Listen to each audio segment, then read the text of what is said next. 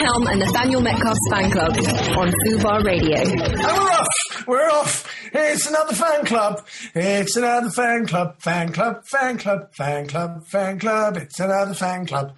That's the new. Um, Theme. yeah, it's a new theme. Um, so um, I have uh, joined the Zoom call with one minute to spare, forty-five seconds, really. I imagine. Um, couldn't find the link, and I found it, and now I'm here. And don't worry, guys, it's going ahead. I didn't realise that's what I, I saw. Natalie was panicking about something, but I didn't have my phone on to see that that's what the issue was because I could have just done that. Would have been fine. Would have been fine. All right. I had to. I just. I just scrolled down my emails.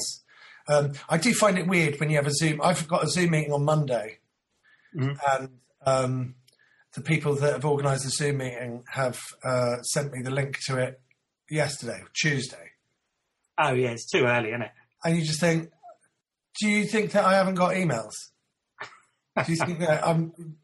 Just send it ten minutes before the fucking meeting. Yeah, have it. I'm the not having a, I'm not having a go at the Fubar lot. I'm just saying that six days in advance to be invited to a Zoom meeting is too much. I'm You're definitely, gonna, I'm definitely going to to remember anyway. meeting. I'm going to forget there's a meeting. I'm mm. definitely going to. So just ten minutes before, and then I'll go. Right, I've got to be there. Brilliant. Can do it. Well, the night before. Night before. Go, oh yeah, yeah, yeah. Yeah, yeah. Six days in advance. It's just like like fucking the amount of stuff I'm buying on Amazon for Christmas at the moment. It's just like you get an email every time you order it. Then when they say, "Yeah, we're going to give it to you," and then they go, "Yeah, we're sending it," and then they go, "Yeah, it's on its way," and then they go, "It's delivered," and then the building I'm in send me another. Like that's like five emails per purchase. It's like fucking. Well, you think that honestly, this time of year, it's my busiest time of year. Uh, I'm Santa Claus. Anyway, uh, my name's Nick. This My is, name is Nathaniel Metcalfe. and you're listening to another Five Star Family Fun Size Fan Club. Fan club. Uh, I, I, I struggled with that at first, and now you know, hundred episodes later, I can really nail Five Star Family Fun Size Fan Club. It's easy now. Five Star Family Fun Size Fan Club. It is. It's easy. Rolls off the tongue, uh, which is lucky because that's where I put it. Um, so, um, uh, first rule of fan club: Tell your friends. Tell your friends about fan club. Why not? Why not? Hey, tell you what, if you, we've all had a tough year. Money's a bit tight, uh, the best Christmas gift that you can give is just maybe jot it down on a piece of paper and give it to someone and say, "Hey, tune into fan club." Um, uh, that's my little uh, tip. It's like uh, it's like Blue Peter in a way, isn't it? Just- There's, there's probably like 150 hours of content to get through. are you joking? I don't know. Would that be right? How, how many shows? We do two hours a week. The first six months was one hour, so that's sixty hours, and then we did two hours for two years. Oh yeah. Oh yeah. We've got tons. We've got like over 500 hours of content. Fucking hell. I mean, content's the right word, really, isn't it? It's um, filler. filler. Uh, what I would say, what I would say, it certainly got me through a lot of lockdown. Um, what I would say is somebody said the other day, I listened to the latest fan club and I listened to the first fan club, and your opinions on Star Wars haven't changed. It's almost like you're on repeat. And um, what I would say is, yeah, my opinions on Star Wars haven't changed. Yeah, I would I would agree with that. But we were Most making things don't really change, though, do they? we were making a very different point. I think we were talking about uh, mythology last week, which did encompass Star Wars chat, but really we weren't talking about that the first time. We were just talking about Star Wars. So I think you, what you have to realise is if someone has a certain interest, mentioning something twice over a two and a half year period, isn't that fucking weird? So don't try and edit me. All I can suggest is if you don't like the fucking content of the fucking fucking radio show slash podcast, start your own fucking podcast. Then you see how fucking easy it is. Like we've just said, over 500 hours of fucking content. So have like a half hour that overlaps. I mean, it's not like we mention the same thing every week. Ah, have you seen? Have you seen any John Carpenter this week?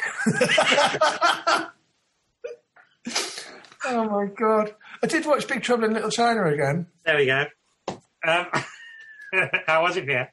It's just amazing. It gets better every time I watch it. I love it. I think I Haley used- Campbell, one time fan club presenter, one time fan club guest, doesn't like the film. I find it baffling. Hates it. Um, I think that maybe she hasn't seen it that often. I also think that um, that uh, I used to watch it as an action film, Mhm. And I find it lacking. But if you watch it purely as a comedy, you go, it's brilliant. Also, the other thing I noticed, which is probably documented somewhere, but I sort of worked it out for myself, was that um, uh, famously Kurt Russell does the Clint Eastwood impression in Escape from New York. So basically, rather than act, he does a bad Clint Eastwood impression for Escape from New York and Escape from LA, right? And then when you watch Big Trouble in Little China, you realise he's just doing a bad John Wayne impression. oh, yeah. And it's like, well, Big Trouble in Little China, when it was first uh, invented, when it was first thought of, was originally meant to be a Western. And it was about, you know, Chinese immigrants and um, uh, stranger in town turning up. Like, you can see it, right? It's, Absolutely. Big Trouble in Little China, the Pork Chop Express is basically is his horse. It gets stolen. He starts off gambling. Uh, he's got um, a horse saddle over his shoulder, and he wears sort of like a duster. Um, and it's kind of like that. It was it was originally a western, and then they didn't have enough budget to do like sort of like a period film, so they updated it. And there's still sort of like uh, a western in its DNA. Yeah, yeah, then- yeah. Totally. and as then- soon as you say it, you can picture it. Go, oh yeah, I know exactly what that'd be like. It'd and the so same. So to do a John Wayne impression it's kind of like right. So he's done. he's he's done You know what? Eastwood. As a choice, though, I don't mind that at all. I mean, I know you don't mind it either, but like, it's like um, as a performances go, I quite like that thing where someone's gone. Basically, you want this, don't you? And there's other examples of that. I think Gangs in New York, Daniel Day Lewis is basically gone. Oh, uh, Robert De Niro didn't want to do it. How about I do a Robert De Niro impression for three hours? And Martin Scorsese goes, "Cheers, mate. That's what I want. That's basically what I want." Um, there's other what other things are like that where someone's just doing an impression of, oh, um, Ghost Rider, the Nicolas Cage film, where he's basically doing an Oh. Elvis impression, Yeah, and you right. go, "Yeah, that character makes sense as like Evel Knievel Elvis." It's Yeah. just like it makes it more fun, and the character on the page is boring. So Nicolas Cage brings all this like, well, I'll just create a proper character then and make it this sort of caricature Elvis, Evel Knievel, and then you go, oh, it's more fun now Yeah. immediately. Well, also because it's filtered through someone else. It's not the first, you just think it's Kurt Russell doing a character, Hmm. and then when you go, oh, he's actually doing an impression of someone, Hmm. and he's done it for the entire film. and also, the character is um, like he's not like an anti-hero in the sense that he's an anti-hero because he's he's um, a shit hero. Like he doesn't he doesn't achieve hardly a single. He has one heroic moment, which is a fluke. and everything else is sort of like uh, he's late to the fights. He misses out on the fights altogether. He gets stuck underneath a heavy guard. He shoots rocks and they hit him in the head, and he's unconscious for an entire battle. It's like I, I love it, and I think that um, I think that's what I kind of like didn't appreciate. I mean, I've seen it. I saw it once at the beginning of the year, and it's got to the point this year where I've gone. It's come come round again on my cycle of things that I want to watch. It's a per- what I do is I watch it as a perfect double bill, which is uh, you watch Big Trouble in Little China, and then you watch Tango and Cash. And Big Trouble in Little China, he's amazing in. And Big and Tango and Cash, he's basically doing the same thing, but uh, it's incredibly unlikable. That film is so it's so enjoyable, but it's so rubbish. I just love it. I but, but I like it. I don't even know if I like it ironically. I technically I hate it, but I just sort of like revel in all of the poor decisions. Like not one piece of you know, you're watching a film that is starring the Oscar the, the Oscar-winning screenwriter Sylvester Stallone, and not one piece of dialogue lands in, for two hours. It's like it's so. you write well? Say again. Do you write that one as well? No, I, no, he didn't write it. But he's on set and he's hmm. learning the lines and he's saying it. it's like Tango and Cash is a film that is entirely fueled on cocaine. It's kind of like just nothing really works. Uh, they've stolen so much from so many other films, and you kind of, it's even miscast. It's just like just swap them over. Um, I think we said this before. I remember you when said it it. I think we almost said it like two weeks ago. Yeah, maybe. and we said this that I remember at the time feeling like, wow, Sylvester Stallone and Kurt Russell in the same Yeah, film. we have definitely. I- oh, yeah, okay. All right, never mind. Oh no, this is like uh, well, it's almost Christmas. This is a greatest hits roundup of. Uh, this is our lap. Of, it's our lap of honour. Um, I, yeah, I couldn't believe because it was like, wow, both in the same film. And I never, Kurt Russell is such a big presence of my film watching all my life since I was a kid that I didn't think that Kurt Russell was ever like a B movie star. I thought he was like, like the, the idea, I thought they were like titans of cinema on the, in the same film. Like, wow, how can you get them both in the same film? That's amazing.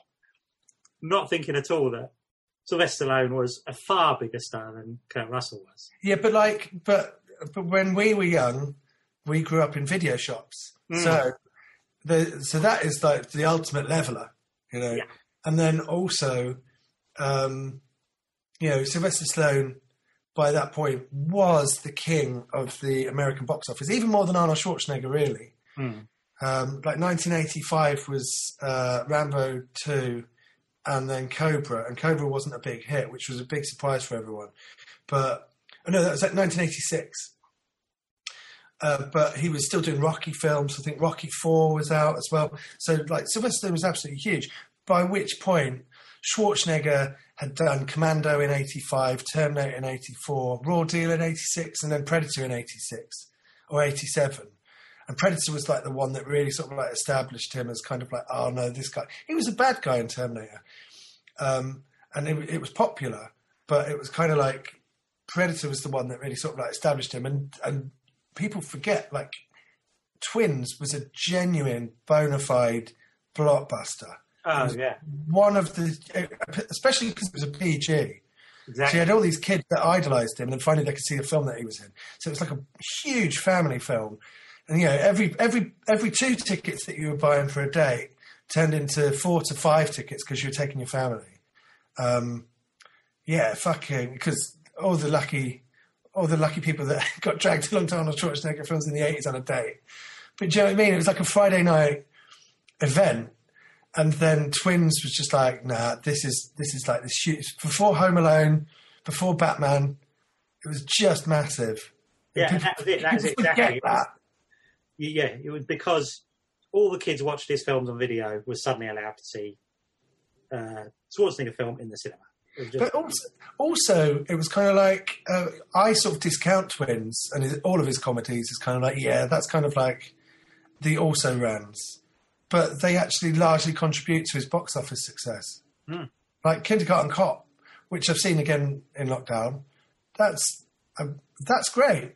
Like I've always hated it, and then I watched it, and you just go, no, it's brilliant for what it is. It's done really, really well and there's sort of like a level of violence to it where it's kind of like, oh my god, it's kind of edgy. But um, yeah, so I did. I wa- twelve kindergarten cop over here. Yeah, it would have been, or maybe it was a fifteen. I remember seeing it in cinema. Can't remember how. Old I think it might have been a fifteen. It's it's pretty violent, you know. The guy gets shot and bitten by a ferret. have you seen Kindergarten Cop two? No, is that with Dolph Lundgren? Yeah, No, I've seen it. Never I seen it. am. I am sort of. Uh, I think I'm probably going to watch it over Christmas. I don't know where to find it. I don't know where to find it, but um, I will find it and I will watch it, and I will. I don't know. I don't know if I'll. Enjoy, I was going to say, and I will enjoy it, but I don't know if I will. Have you ever seen Dark Angel? No, I haven't actually. No, that was like meant to be his comeback, wasn't it? But it didn't really take. Uh, was it a comeback? I think it was sort of like it was like he made it was like it was either late eighties or early nineties. Uh, it was Dolph Lundgren doing a an action horror movie, um, and I've never seen it, but I saw and, I, I've never thought about it. I haven't seen a lot of Dolph Lundgren, even though we've met the man. Um, yeah, it's true. It's it's funny actually when you think about it because he was always a big, massive star, but I guess entirely from Rocky Four. in your Well- head. Like, what a what a huge stuff. But yeah, that's all he did. I don't think he was Oh, always a massive star. I don't think It he- wasn't. It was a bit where he was a presence. He felt like a real like, you know, every kid knew who Dolph Lundgren was. I think that he would well because of Rocky Four, yeah, and then Masters of the Universe. Hmm. But Masters of the Universe kind of like was the one that went like, actually, he's not a star. Yeah. Punisher as well. I watched as a kid. That was an eighteen. I guess that's just by chance, isn't it? That's And I guess because I read comics, it was a kind of I want to see the Punisher film. it, it's not great, is it? No. Like there's huge action sequences that are basically filmed in a hotel lobby, uh, and it's all brightly lit. And it's there's no there's like loads of kind of atmosphere when he's in the sewers, but as soon as he comes out above ground, you know he's sort of like operating in sheer daylight. Did you ever see um, Big Trouble um, Showdown in Little Tokyo? No. No. That's him and Brandon Lee. You imagine it was, a, it's, I think it's something like 82 minutes long. So you imagine it was like cut right down for something, but it's, um, uh, they've got, it's, it's Dolph Lundgren and Brandon Lee, and then they've thrown in Tia Carrere, uh, to sort of like make it, you know, heterosexual. But it is the most, um, like deliberately so. It is kind of like one of the most uh, homoerotic action movies ever made. It's so good. Um, Dolph Lundgren is like, like he, he is capable of turning in some pretty poor performances, but having said that, he is also capable of turning in some pretty great performances, and he's Yeah. really good. He's terrible in Masters of the Universe, but he was learning English. Hmm. He was great in Rocky Four, but he's basically a prop. But when you see stuff like Showdown in Little Tokyo, you realise that you know he he was great. And anyway, I saw these clips from um, uh, uh, Dark Angel, and it looked like I'm so yeah. I think maybe I'll have a Dolph Lundgren season where I go out and watch Red Scorpion, like all the ones that you know I've sort of missed. What's the one? Joshua Tree. Is it called Joshua Tree? it's like an action. It's an action movie what you mean? it's kind of like he. I think he's mainly known for Rocky Four, Master of the Universe, and then uh, being in the Jean Claude Van Damme movie Universal Soldier, that's where they was were kind of pitted head to head. But really, it was kind of like Jean Claude Van Damme was so big, and Dolph Lundgren was very much like the Kurt Russell to his Stallone. You know, Exactly. Very good comparison. I think at the time, again, it felt like um, it was to me almost like a, it felt like a power play for Jean Claude Van Damme. Like, wow, he's really made it if he can be top billing against Dolph Lundgren. yeah. and it's a Roland Emmerich film. yeah, yeah. It's like it's was it his first film or his second film? I think he made one about time travel and ghosts or something, a kids' film. Uh, right, okay. Universal Soldier, and then a couple of years later he made Stargate, Independence Day, and then like all of the disaster movies. But um, yeah, like Roland Emmerich's first kind of like really big hit. Um, I'm not really, I don't know, haven't seen loads of Jean Claude Van Damme. My favourite Jean Claude Van Damme film is JCVD. Never seen that either. You've not seen JCVD? Watch JCVD. It's, it's, brilliant. It sort of doesn't quite live up to its premise, which is uh, Die Hard in a post office, right? But basically, it's uh, Jean Claude Van Damme in Belgium, uh, and he's got to go to a post office to pay his kids' alimony because he's he's because he's playing Jean Claude Van Damme. He's playing himself. He's a deadbeat dad who's like failed. You know, he's straight to video. Uh, he knows that he's kind of like not lived up to. He's frittered away his talents, and now he's got to pay alimony in a post office, and then it gets overrun by robbers, and then it's Jean Claude Van Damme having kind of an existential crisis in a post office where he does like monologues directly to the camera. There's this amazing kind of like I, I'm going to say five minutes, but I'm imagining it's slightly shorter. There's this imagine this amazing five minute um, action sequence at the beginning where they do everything in one shot, where he basically goes around an entire. He's filming a film. He goes around an entire film set to this amazing music, and he's just beating the shit out of everyone all in one shot.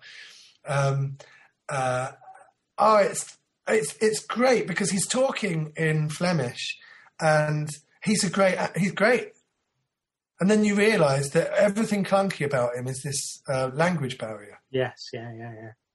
But I like Nowhere to Run. I liked um, Hard Target. hmm I sort of like Time Cop. Um, so there's kind of like, The big one at my school was Bloodsport, which was big because um, you kick someone's leg and their bone comes out. That was the big. Uh, Right. Oh, wow, we got to see that. Got to see I've that. not, seen, I've not seen that. I've not seen uh, Legionnaire. I've not seen. Is Lionheart Bloodsport or is that another film? Oh, I don't know. I've not seen it- is it- Cyborg. Cyborg famously uh, was uh, the sequel to Masters of the Universe. Oh, yeah. So, Cannon Films were making a sequel to Masters of the Universe. Basically, what happened was Cannon Films had the rights to. Um, Warner Brothers made all of the Superman films to, up to the third one, and then Cannon bought bought the rights to Superman four. Right. Uh, Christopher Reeve didn't want to do it, so they said, "Hey, what if you wrote it? What if you wrote the storyline to it?" So Christopher Reeve said, "Right, I'm really interested in." Uh, uh, the Cold War and uh, nuclear armament, and I think maybe we could do something that's like anti-nuclear weapons. So Christopher Reeve wrote this sort of like pacifist Superman film, which is like you know worthy. Um, and rather than put all of their money into Superman and or all of their money into Masters of the Universe, Cannon Films basically said, right, we also have the rights to Spider-Man. So if we really, really, uh, if we make two mid-budget huge successes, then we can make James Cameron Spider-Man. I think it was James Cameron Spider-Man Hmm.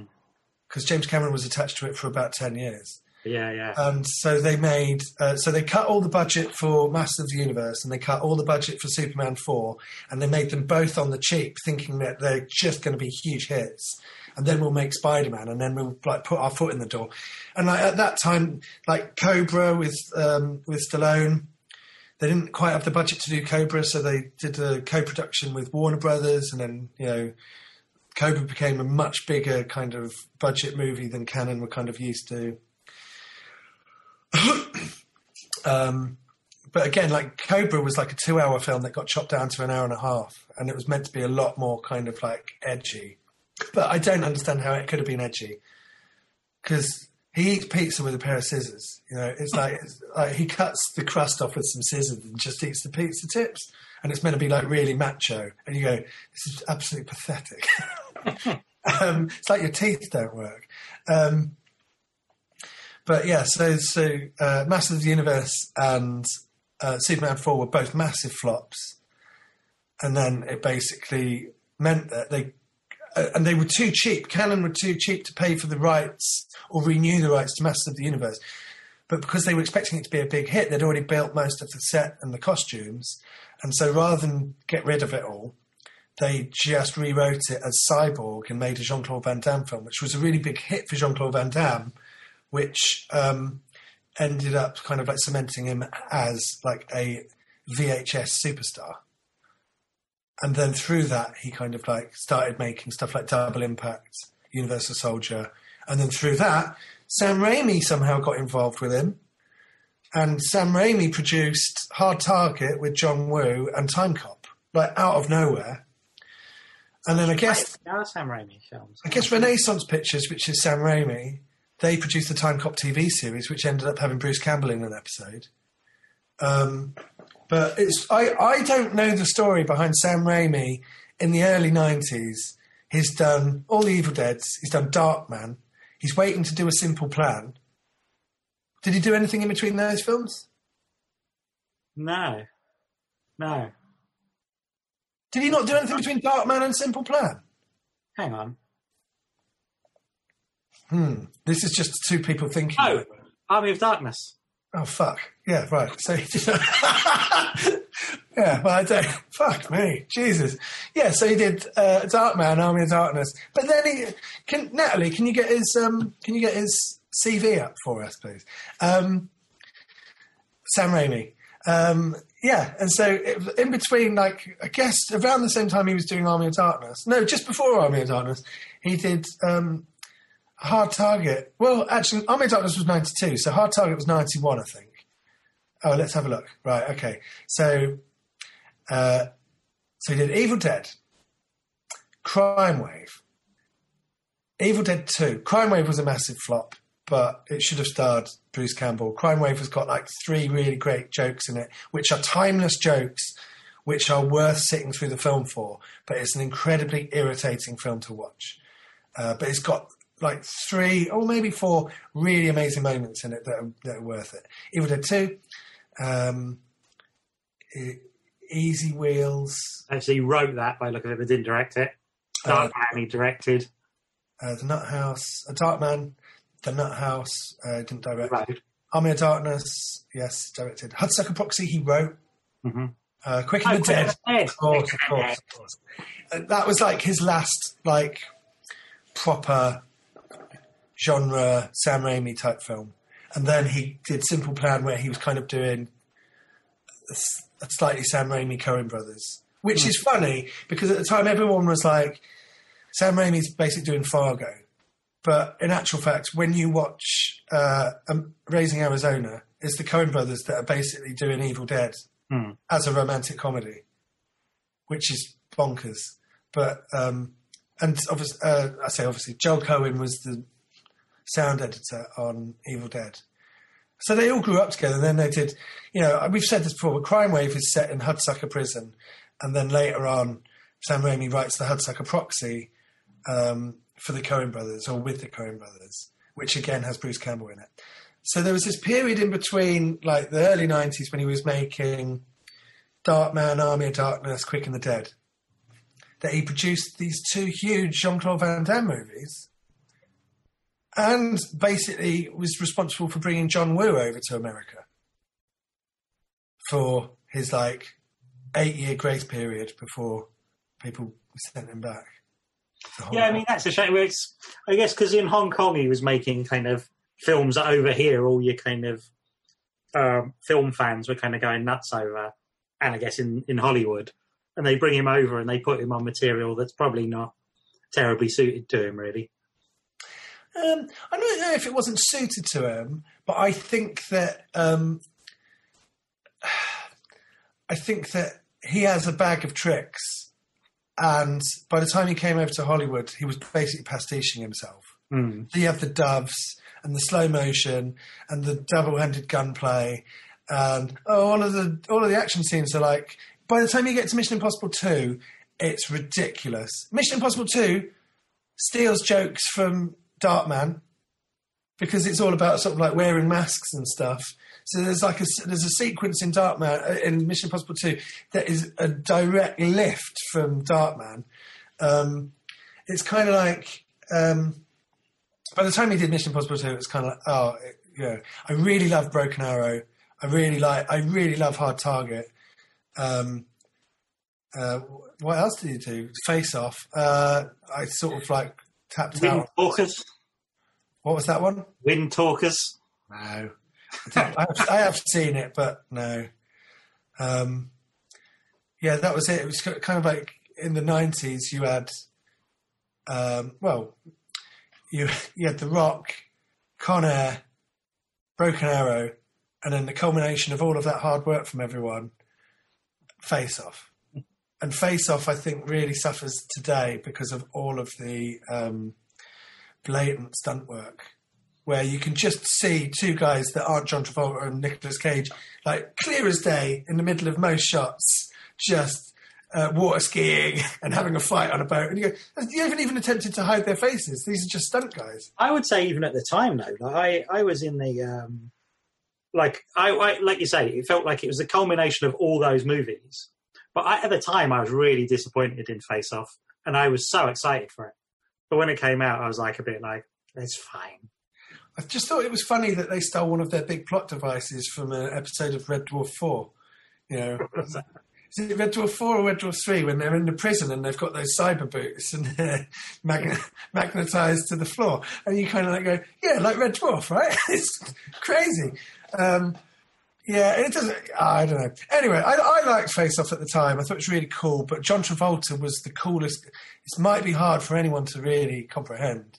if you're younger than 25.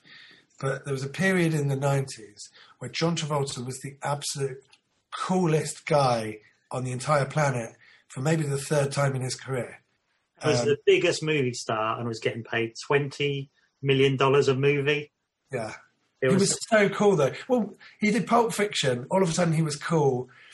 Um, because before Pulp Fiction, he was making Look Who's Talking Now, which is a talking dog movie. Um, it was, you know, it's kind of, um, yeah, his career, yeah. I, I've got like, um, well, I don't know. There's all the Scientology stuff, but uh, he was really good in American Crime Story. I really want to see Moose. Is it called Moose? is that the fan one? The uh, it Fanatic? Is it called Fanatic. Fanatic? Where he plays a character called Moose. yeah. Uh, directed by Fred Durst from Limp Bizkit. yeah. um, That's right. The Fred Durst directs it, doesn't he? And I think doesn't it start with someone saying, "Oh, I'm just listening to this Limp Bizkit album. It's really cool." um, okay, we got. Uh, how do we wrap this chat up? What were we talking about? How did what, what what was our point? Uh, Dolph Lundgren. Cash is rubbish. Yeah. Tango Cash is rubbish, but if you've not seen it, it's also amazing. Like they get, I'm going to say, I've said it in almost every episode of Fan Club, but I cannot comprehend this. It was made one year after Die Hard. They steal a line from Die Hard and they get it wrong. in Die Hard, Bruce Willis says, uh, "Where did you learn? Uh, um, who taught you how to drive? Stevie Wonder." And in Tango Cash, Kurt Russell goes, Where did you learn to drive? Stevie Wonder? It's amazing. It's in the film. It's in the film. He gets it wrong and he says it. And They were all so off their faces. I don't know if Kurt Russell was, but I get the impression Sylvester Stallone was so off his face on coke on that film. His fucking, they were, ju- oh my God, it's absolutely amazing. Anyway, I love all them lot. Um, uh, it's my childhood, and I'll cry if I want to. I love them, and um, yeah. Uh, and our guest last week, Simon West directed all of them in one film, and it was fucking hard getting him to talk about it, but he did in the end. Um, so uh, we're going to play a song now, and then we'll talk some more in however long it is. You will.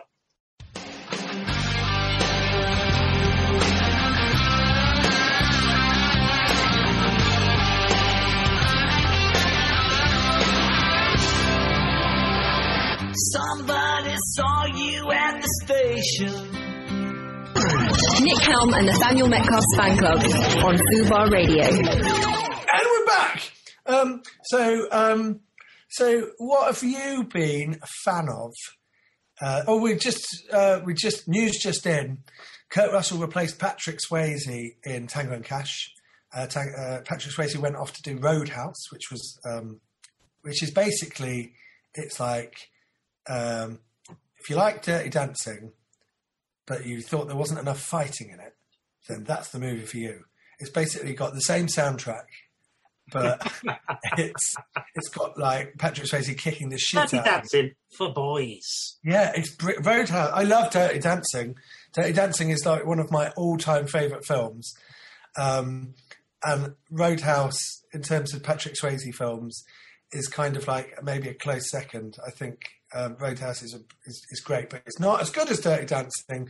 But it, it's got a lot of the same. Like there was a real fifties fetishism in the eighties, and the, uh, Roadhouse is just all fifties music and or fifties sixties. Oh, it's great. Anyway, uh, he went off to do that, and Kurt Russell came in. But you can tell because Kurt Russell basically steals Patrick Swayze's hair. Yes, yeah, I can see that. I can see that.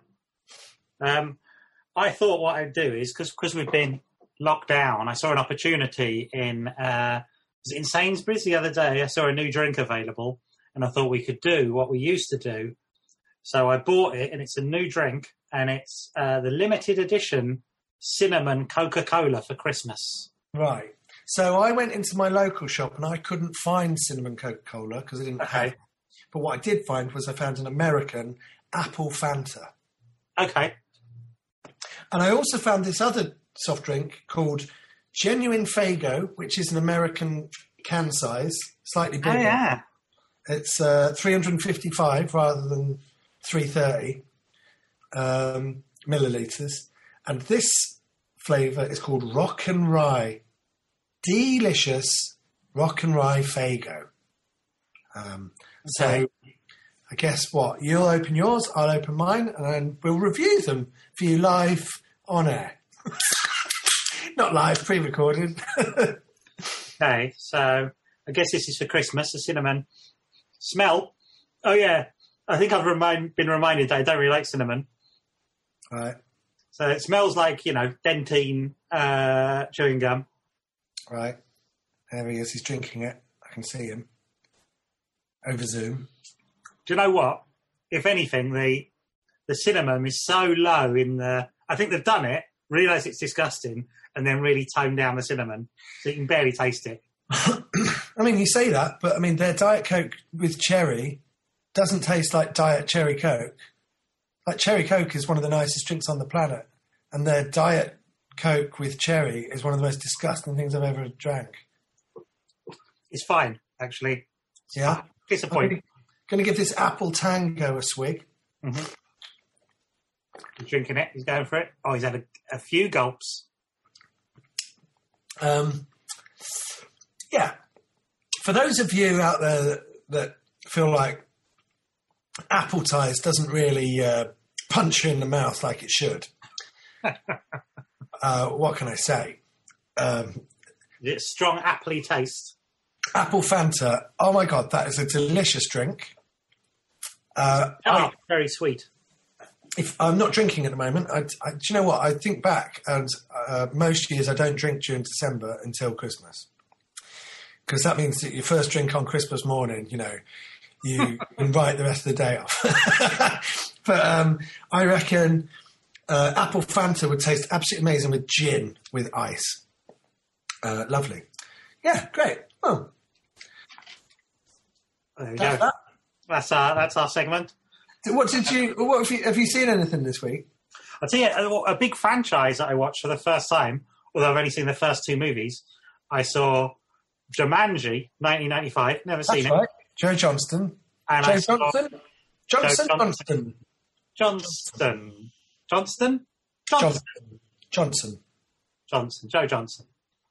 And I like Joe Johnson, Johnston's films. So I, I wanted to see Jumanji. And I. Not I- that much. No, but it was on, I think it was on Netflix. I watched it. It's taken you 26 years to see it. yeah, it's taken me 26 years to see it. And I was, do you know what? I was never really interested. Then I kind of just had a moment of, maybe a moment of weakness where I went, yeah, go on, do, do a Jumanji. And it felt kind of, uh, you know, the sort of, the kind of thing I was sort of in the mood for, a bit kind of mindless. And, and I'd say the whole film is a bit like, it, I thought it was a really good screenplay. And I thought it all fit together well, but I didn't care. And I thought, oh, it's just because I'm older and it's it's like a kids' film. But then by the end, it really charmed me, and almost like, and when I say by the end, I mean literally the last five minutes of the film, I found really charming, and it made the whole film better. And at the end of it, it sort of ends with this thing where you go, oh, I really like that, and I don't think I was enjoying watching it, but the last sort of five or ten minutes really, really sort of saved it for me. I remember when the trailers came out because it was, was it 94, 95? Ninety five. So I remember when the trailers came out, it was a couple of years after Jurassic Park, and then this was the new big special effect thing. Mm-hmm. And the special effects looked absolutely incredible on the trailers. And it's one of those things where they've aged really badly. But um, uh, it's a, I, I like the film in terms of, I'm not a massive Robin Williams fan. And um, I find that a lot of his films, um, they veer between uh, watching a man improvise uh, out of context of the script, and then when the script kicks in, they're overly sentimental. And I just find they veer so far. I think Jumanji walks that line better than most of them. Agreed. Plus, it's got David Alan Grier in, who is brilliant, Mhm. and it's got Bonnie Hunt in, yes. who is also uh, sort of like yeah, she's basically um, in, she's great. She was like a, she she's a comedian. She's a writer. She's directed stuff. She's had several TV shows. I know this because um, uh, I have had quite a heavy week in terms of stuff that I've been forced to watch against my will. Um, um, my my girlfriend suffers from horrific periods, and sometimes she just doesn't want to watch a Martin Scorsese film. so she, we ended up watching Father of the Bride. I love Steve Martin, Mhm. but I love Steve Martin up to a point, and then his films. I think maybe I do like Father of the Bride. I was going to say, I would say that's almost on uh, the cusp for me. I wouldn't say it's beyond beyond the pale by any means. I like it, but then I also feel like, well, I'll tell you what I've seen this week. Mhm. I've seen Father of the Bride, Father of the Bride Part Two, Okay. Cheaper by the Dozen, Yowza. Cheaper by the Dozen Two. Cheaper by the dozen. I remember seeing the trailer for that, and that has a joke in it where Steve Martin's wife says, "Oh, what's it like having twelve kids?" And she said, "Oh, it's fine. After the fourth one, they just start walking out." And you go, "That's a that's a strong joke for a for a PG." Um, yeah, and it doesn't. It feels sort of like that's Bonnie Hunt. So Mm. Bonnie Hunt is the is. Uh, uh, it's just that he. So he Steve Martin at that time. I don't. Uh, he was a dedicated comedian. I don't think he he had he didn't have kids, but he got kind of like this. He got into this groove of like basically after parenthood, of playing kind of like the comedy dad. I think he's so good in Parenthood. And then uh, Planes, Trains, and Automobiles, I watched last night. So I had to. It was a palate cleanser. I'd sort of forgotten what I liked about him. um, but so Father of the Bride is great. Father of the Bride 2 is weird, where basically they've gone. remember- I think I've seen it. I can't remember anything about it. They've gone, everyone likes Martin uh, Short from Father of the Bride. So let's make him basically, in the second half of the film, the lead. So Martin Short is now the main character in Father of the Bride Part 2. So he's neither the father nor father nor the bride. He's a Uh, wedding arranger. And it's about like the daughter becoming pregnant, and then Diane Keaton becomes pregnant, and then it's kind of like, um, uh, but they all keep referring to themselves as the father of the bride and the mother of the bride, and it's kind of like, why? Well, I don't know anyone. I don't know anyone. after they're married. Years and years after their kids get married, keep referring to themselves as the father of the bride, other than to just make it relevant to the title of the film. Um, it's Father of the Bride. It's fucking insane. Like It's there's a remake as well, isn't it? The second one is also a remake. Little Dividend. Yeah. So the, Spencer Tracy was in Father of the Bride, and then they made a sequel to that called Father's Little Dividend. And it's kind of like a remake of that. It's weird because the first one is kind of like got one foot in reality. The second one has like these surreal moments where um, uh, every, everything is amped up to 11, right? So everything that was kind of like quite funny and sweet about the first film is just ratcheted up. Like um, Brian McKenzie's parents, uh, he, in the first one he was a bit emotional. In this one, he's basically getting off with a dog because he's uh, so he's so um, emotional about leaving it behind when he's going on holiday, and everyone's like looking at him like he's the most disgusting piece of shit on the planet. And he's got his tongue in a dog's ma- in a dog's mouth, and you're kind of like go, yeah, it's disgusting. What? Yeah, yeah. Um, I'm pretty sure there were three dogs in the first film. There's only two dogs in the second film, but they're kind of like there's no reference to one of them being put down or anything. So I guess they're just imagining. You're not meant to see them back to back. Uh, There's what there's a moment in it where Diane Keaton and what like so this was a big deal having Steve Martin and Diane Keaton in a film together. You got Annie Hall and the Jerk, and they're playing the parents of you know 15 years later, 12 years later after their, their big first smashes, they're now kind of like the parents of you, you're, you're growing old with them, you know. Um, and there's a bit when they're kissing in the second film, just before they have sex, and Steve Martin impregnates Diane Keaton, and there's some foreboding lightning that happens, like it's a horror film. And it's kind of like, okay, right, okay. So, right, okay. There's a bit when they're looking at their house and how beautiful their house is, and then a rainbow shines over it. And it's kind of like, okay. So it's not. So we're having like moments of surrealism, right? It's like, okay. And then Eugene Levy shows up playing a completely different character to what he played in the first film, which is basically a highly offensive Arabic portrayal uh, of a of a, a dirty foreigner who's going to buy their um, their childhood house and then basically knock it down and build flats, right? And it's kind of like no, no, no, no, no, and then Martin Short comes along and he's like the main part in the, in the second half of the film. It's like it's it's fucking bonkers, right? And then um, and then he did like cheaper by the dozen, Mhm. which um, is kind of like a meritless movie. Um, but it's what what's sort of weird about it is the fact that it's based on a true story. So there's a lot of kind of like plot and setup in the first ten minutes. So it feels slightly jarring because they're trying to sort of like go, well, this is the actual story, and then we're going to do like the family sitcom thing that we've got planned. So Cheap by the Dozen 2 actually works out a little bit better because it just hits the ground running. And then Eugene Levy turns up in it as his rival dad. Oh, it's just, it's just like, there are funny moments in all of the films, and Bonnie Hunt is really good. Um, so there's funny moments in, in both of the films, but um, they're so lightweight that it's just kind of a, and so when you go back and watch Planes, Trains, and Automobiles, it's like, yeah, it's funny, but Steve Martin and John uh, John Candy, but Steve Martin is putting in a genuine performance. Like he is, he's not just the straight man because he is very funny in it, but he has some real dramatic stuff to deal with, and he's sort of like he he's he's bringing kind of like his A game to it. And when you watch something like Cheap by the Dozen, which was made like 15 years later, it's like Steve Martin going, "Yeah, I know how to be a dad on on on camera. I'll do it." Like, yeah.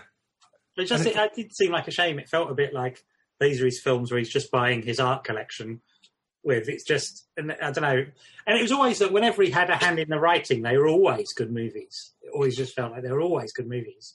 And it just felt he was almost turning up in the kind of early two thousands for things and just being, you know, like I can do comedy and just being, you know, you know, this sort of comedy actor in these films that felt very either lightweight or in the case of something like bringing down the house, absolutely appalling, absolutely like extraordinarily appalling films. Mm. And the Pink Panthers as- well. Of course, yeah, Bilko's.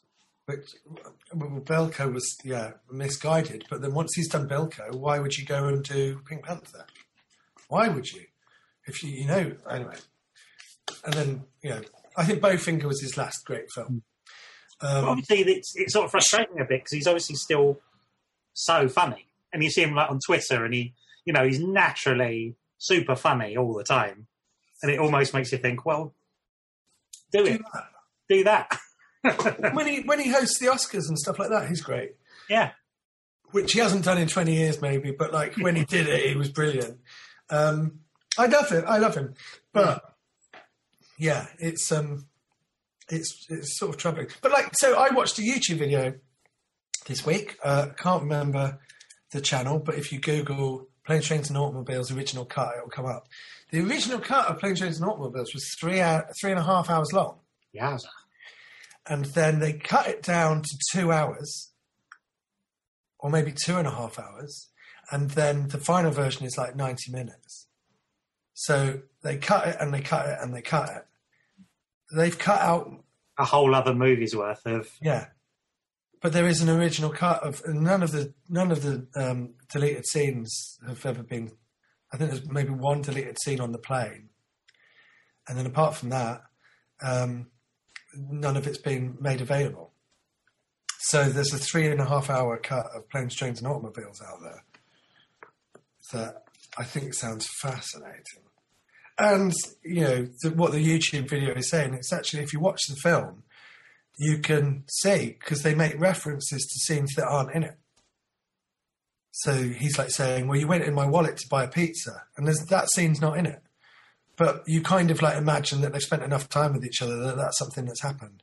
And there's a scene near the end where John Candy turns up with a black eye, and he said, and he sort of says something like, uh, he gets out of the front of like a like a huge truck, and he goes, "Oh, the guy's a bit funny about riding up front with him, and he's got a black eye." So you can kind of assume that the guy hit him in the face, but in actual fact, it's a completely it's a scene that's been completely taken out. And Michael McKean is like uh, almost at the end of the film, he's almost top billing, and he plays a cop in one scene. And Michael McKean has said, you know, that they filmed like a lot more. There were like all these plot details that didn't come out. So um, I think we should, I think we should start a petition to get the original cut of. Uh, Release the planes, trains, and automobiles. Release the used cut. yeah, that's what the guy says on the YouTube clip. He says we should, we should all sign a petition to do it. I, I'd love to see that because John Candy, when you, when, as great as he was, he didn't make. He only made like a handful of classics. Hmm. you know, and they were all in quick succession of each other. If you look at something like uh, Summer, uh, is it Summer, Summer Resort? Is that what it's called? I don't know. I don't know what you mean. He made he made a summer film where he takes his family away, which isn't very good, and then he kind of made. Um, he's in the background of a lot of films. You know, he's in Vacation.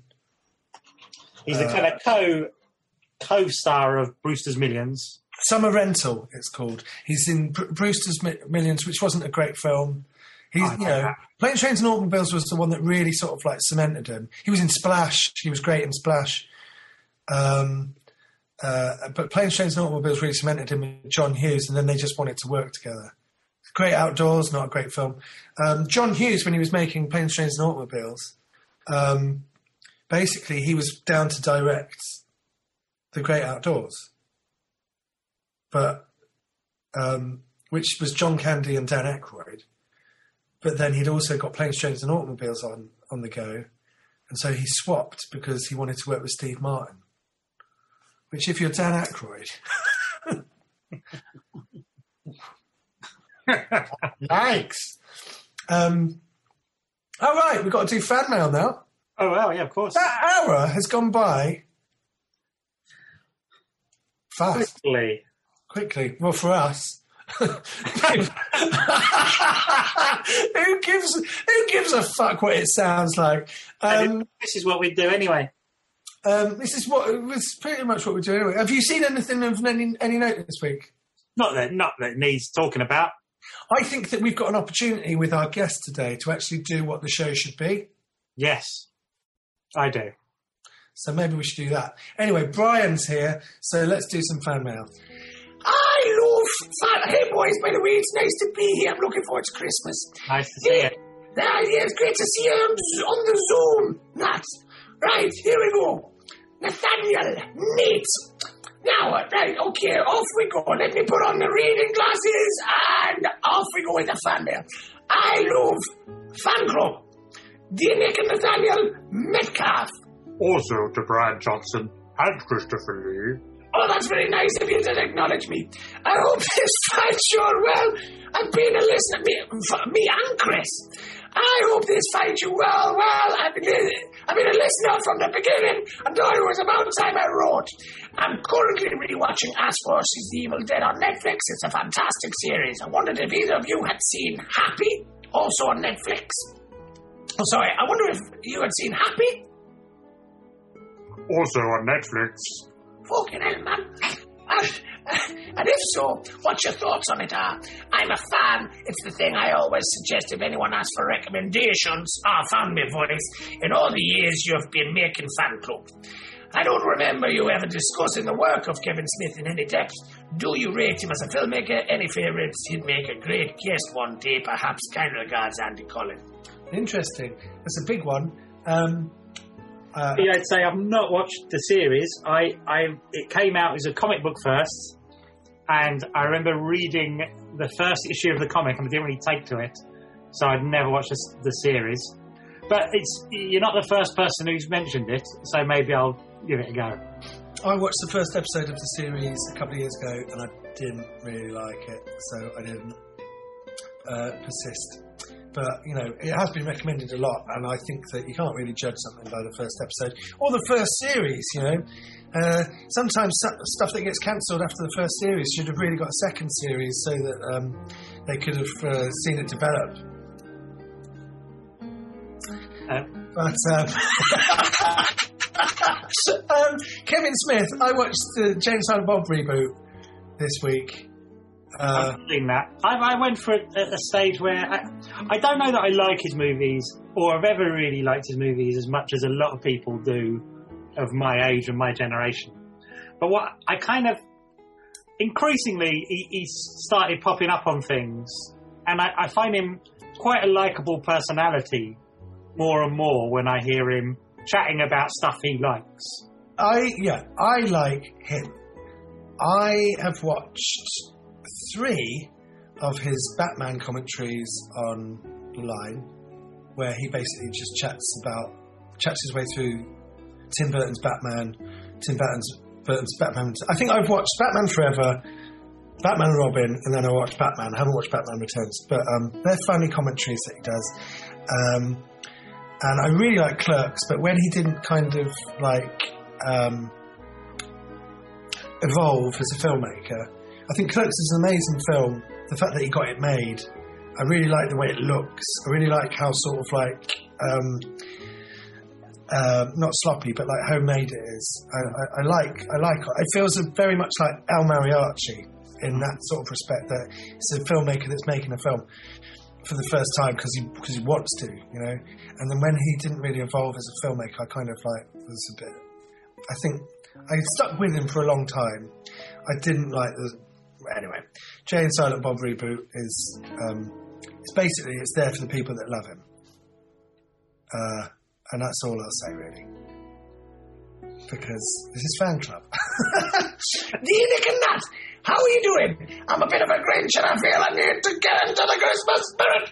Do you have any Christmas film suggestions for me? Cheers, Holly. Ah, with a name like Holly, I would imagine you would have been a fan of Christmas. Oh. Um, okay. All right. Um, well, I would say instantly something like It's a Wonderful Life. Um, I would say the film I was recommending. oh, it, it, oh god! And then it just felt like it felt mean. Um, it's all right. That Um, um, I would say, what else? Like, there's tons of good Christmas movies. I mean, Planes, Trains and Automobiles is a Thanksgiving film, but it's basically watch it at Christmas. It's brilliant. Hmm. Um, uh, what would I watch at Christmas? Uh, do you know what? I'm really looking forward to watching uh, just a bunch of um, just a bunch of horror films and Martin Scorsese films. But do you know what? Weirdly, last Boxing Day, when I was at my mum and dad's house, I watched The Irishman for three hours when I should have been spending time with them.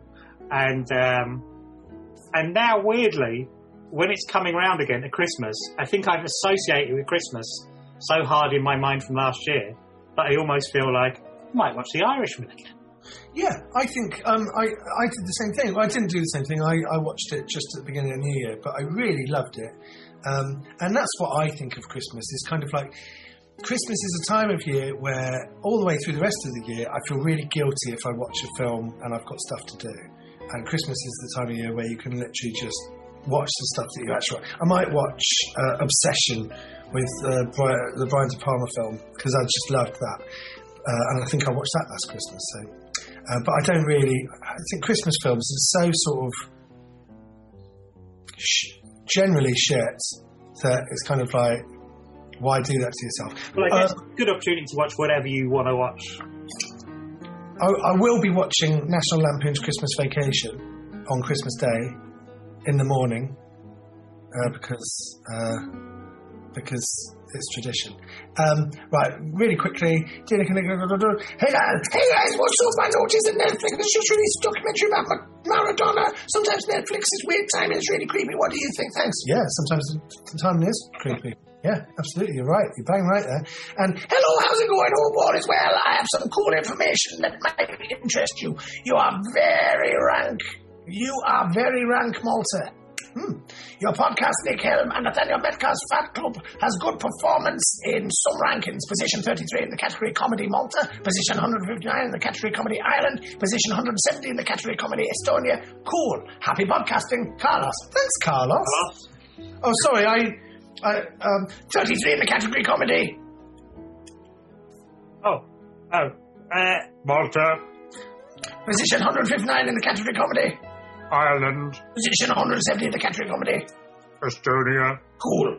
Right, okay, brilliant. We're going to play a song and then we'll get our guest on.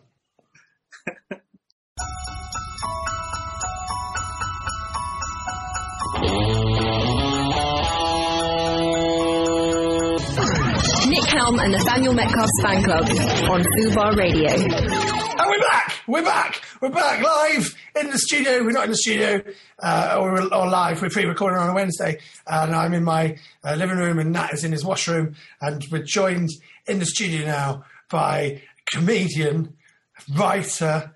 Uh, I'm not going to fucking bother. I'm not going to do that. Um, uh, so we're joined now by uh, Matthew Crosby. Hello. How are you doing, guys? Very well. Um, I'm, I'm very well. Thank you for asking. Um, My, my pleasure. how are you, Nat? I'm very well. I'm very well, yeah. And how are you, Matthew? I'm very well, thank you very much. And I where are think we're you all, joining us? Is that is that a living room? You've got a sofa. this is uh, this is where I, yeah, it's the living room. I keep the sofa here. Uh, tends to be the best place for it. It's pointing at the telly. It's I, I've just moved into a new house, so um, I don't have curtains, but I do have a sofa. But uh, everything takes a long time when you move into a new house, and that's that's the situation I'm in at the moment. So like, there's nothing on the wall behind me. It's looking pretty bare. It's looking pretty sparse. I mean, I was I've been put to shame by the absolute uh, storage wars uh, display that uh, Nick Helm's got going on behind him. Yes. Um, uh, because there, there, there comes a point in your life where your possessions own you, Yeah, absolutely. uh, and I, yeah, I, I kind of regret a lot of my purchases, but that's fine. That happens when you move in house as well, where I don't, I, I'm terrible. Like I, I should get rid of stuff and I can't. And one, uh, one night my wife went out and basically sort of put a load of boxes in front of me and said, right, every time we've moved, we've brought these boxes. They're unopened. There's nothing in them you need. Get rid of them. And I managed to whittle seven boxes down to one box. And even the stuff I kept just crap. It's just like like the thing is, it's all like I I, I found like rem, like notes to like call comedy clubs when I first started like when I first started doing stand up. I was like, oh, I can't throw that away. That's the first time I called the Chuckle Club, and they said no. And then the Chuckle Club closed, and I never, and I never played the Chuckle Club. I've got to keep that. I don't know why I want to keep these mementos of things oh, I that didn't like even fucking happen. I- I'm exactly the same. I'm too nostalgic for things. When I see it, like in a closed book, it'd be a lot easier if I just threw a box in a skip with Yes. that attitude. Like, I don't need any of this stuff. Never thought about it. But when you open it and you see what's in it, it's like, oh, it's this. I love this. But it's never anything you need. Yeah, But I've got fly. Yeah, I feel like it's my responsibility to um, document the entire comedy scene for uh, my th- through my life. So it's kind of like I'll open a box and I'll find flyers for stuff that I saw in like 1997, yeah. and I'll be and I, yeah. Uh, But the thing is that the, the what you gain from that is uh, you have like fond memories of stuff that you probably wouldn't have thought about without the visual aid. What, So- what, it, what it means is once every five years, I take a photograph of something and text it to the person who's on that flyer. That's basically it. I'm sort of doing them a little favour. You know, remember, you just took a photo of all of your stuff and then you could get rid of it. that's not a bad idea, actually. Just if I just live an entirely digitized life, Yeah. it's a good idea. You know, it is a good idea. I, I'm always like I, I, I, I always think about. Um, uh, is it is it Michael Landy? Is that name of the guy who uh, who shredded his all his possessions? as he did it as a worker, as, as an artwork. He's the guy who's married to Gillian Wearing. But I think about that a lot because I think basically you don't really, you know, I've got, I, I have my, my, uh, my partner and I have my, uh, my child and I have my family. Uh, I don't really, I don't really need all this stuff I'm hanging on to. Maybe I should just shred it all. Yeah. Just shred my entire life. Not your family, though. No, no, no. I mean, th- those are the things I keep. sure. He Okay, didn't shred his. Uh, sorry, as part of the artwork, he didn't shred his family. He shredded all his possessions. I can't work out whether I missed a bit or yeah, fine, okay. Just to, yeah. Wh- When I was saying I've got these things, these are the things that are important. I shouldn't have made that clearer. I've got my family; they're important. All my possessions are the things I want to. Sh- Imagine if I'd started the the, the, the interview by going, um, "Yeah, so I've got this child now. She's been around for about sixteen months. I just want to stick her in a shredder." Yeah, but if you took a photo of her, Exactly. I've got to. Get rid. but but st- yeah, exactly. Photograph the kid. Pop him in a wood chipper. Do a Fargo on him. Fuck. Sure. All right. Okay.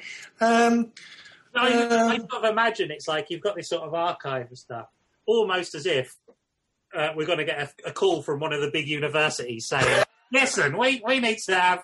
We've got like Stanley Kubrick's boxes. If you, you haven't got any of your shit about, you?" it's like, "Yeah, I'll, I'll do you a favour. I'll offload all my shit onto you." Well, you say, you say that, Nat. You say that, but there is a, there is a comedy archive at my old university, the University of Kent, Oh, yeah. and genuinely, uh, uh, Dr. Oliver Double. He's a, he, he was he was there when I was at university, so I, I I wasn't on any of his courses, but I was such a sado. I went to his lectures. name is Oliver Double, Yeah, Oliver Double. Yeah, like a pun.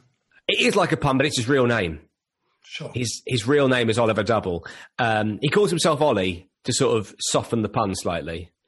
sure. Uh, I mean, unless you're a skateboarder, I guess. Is there is there such a thing as an ollie double in a, in skateboarding? Presumably there is, but um, but but but anyway, he, he calls himself a Doctor Ollie Double, um, and he was. Uh, he was there when I was at university, still there. He's head of drama, but he also runs uh, uh, an archive. I think it started when he got all of Linda Smith's um, um, archive. So again, you know, a real comedy talent. But every now and then, I'm chucking out old props from Pappy shows, and I just say to him, "Do you want this?"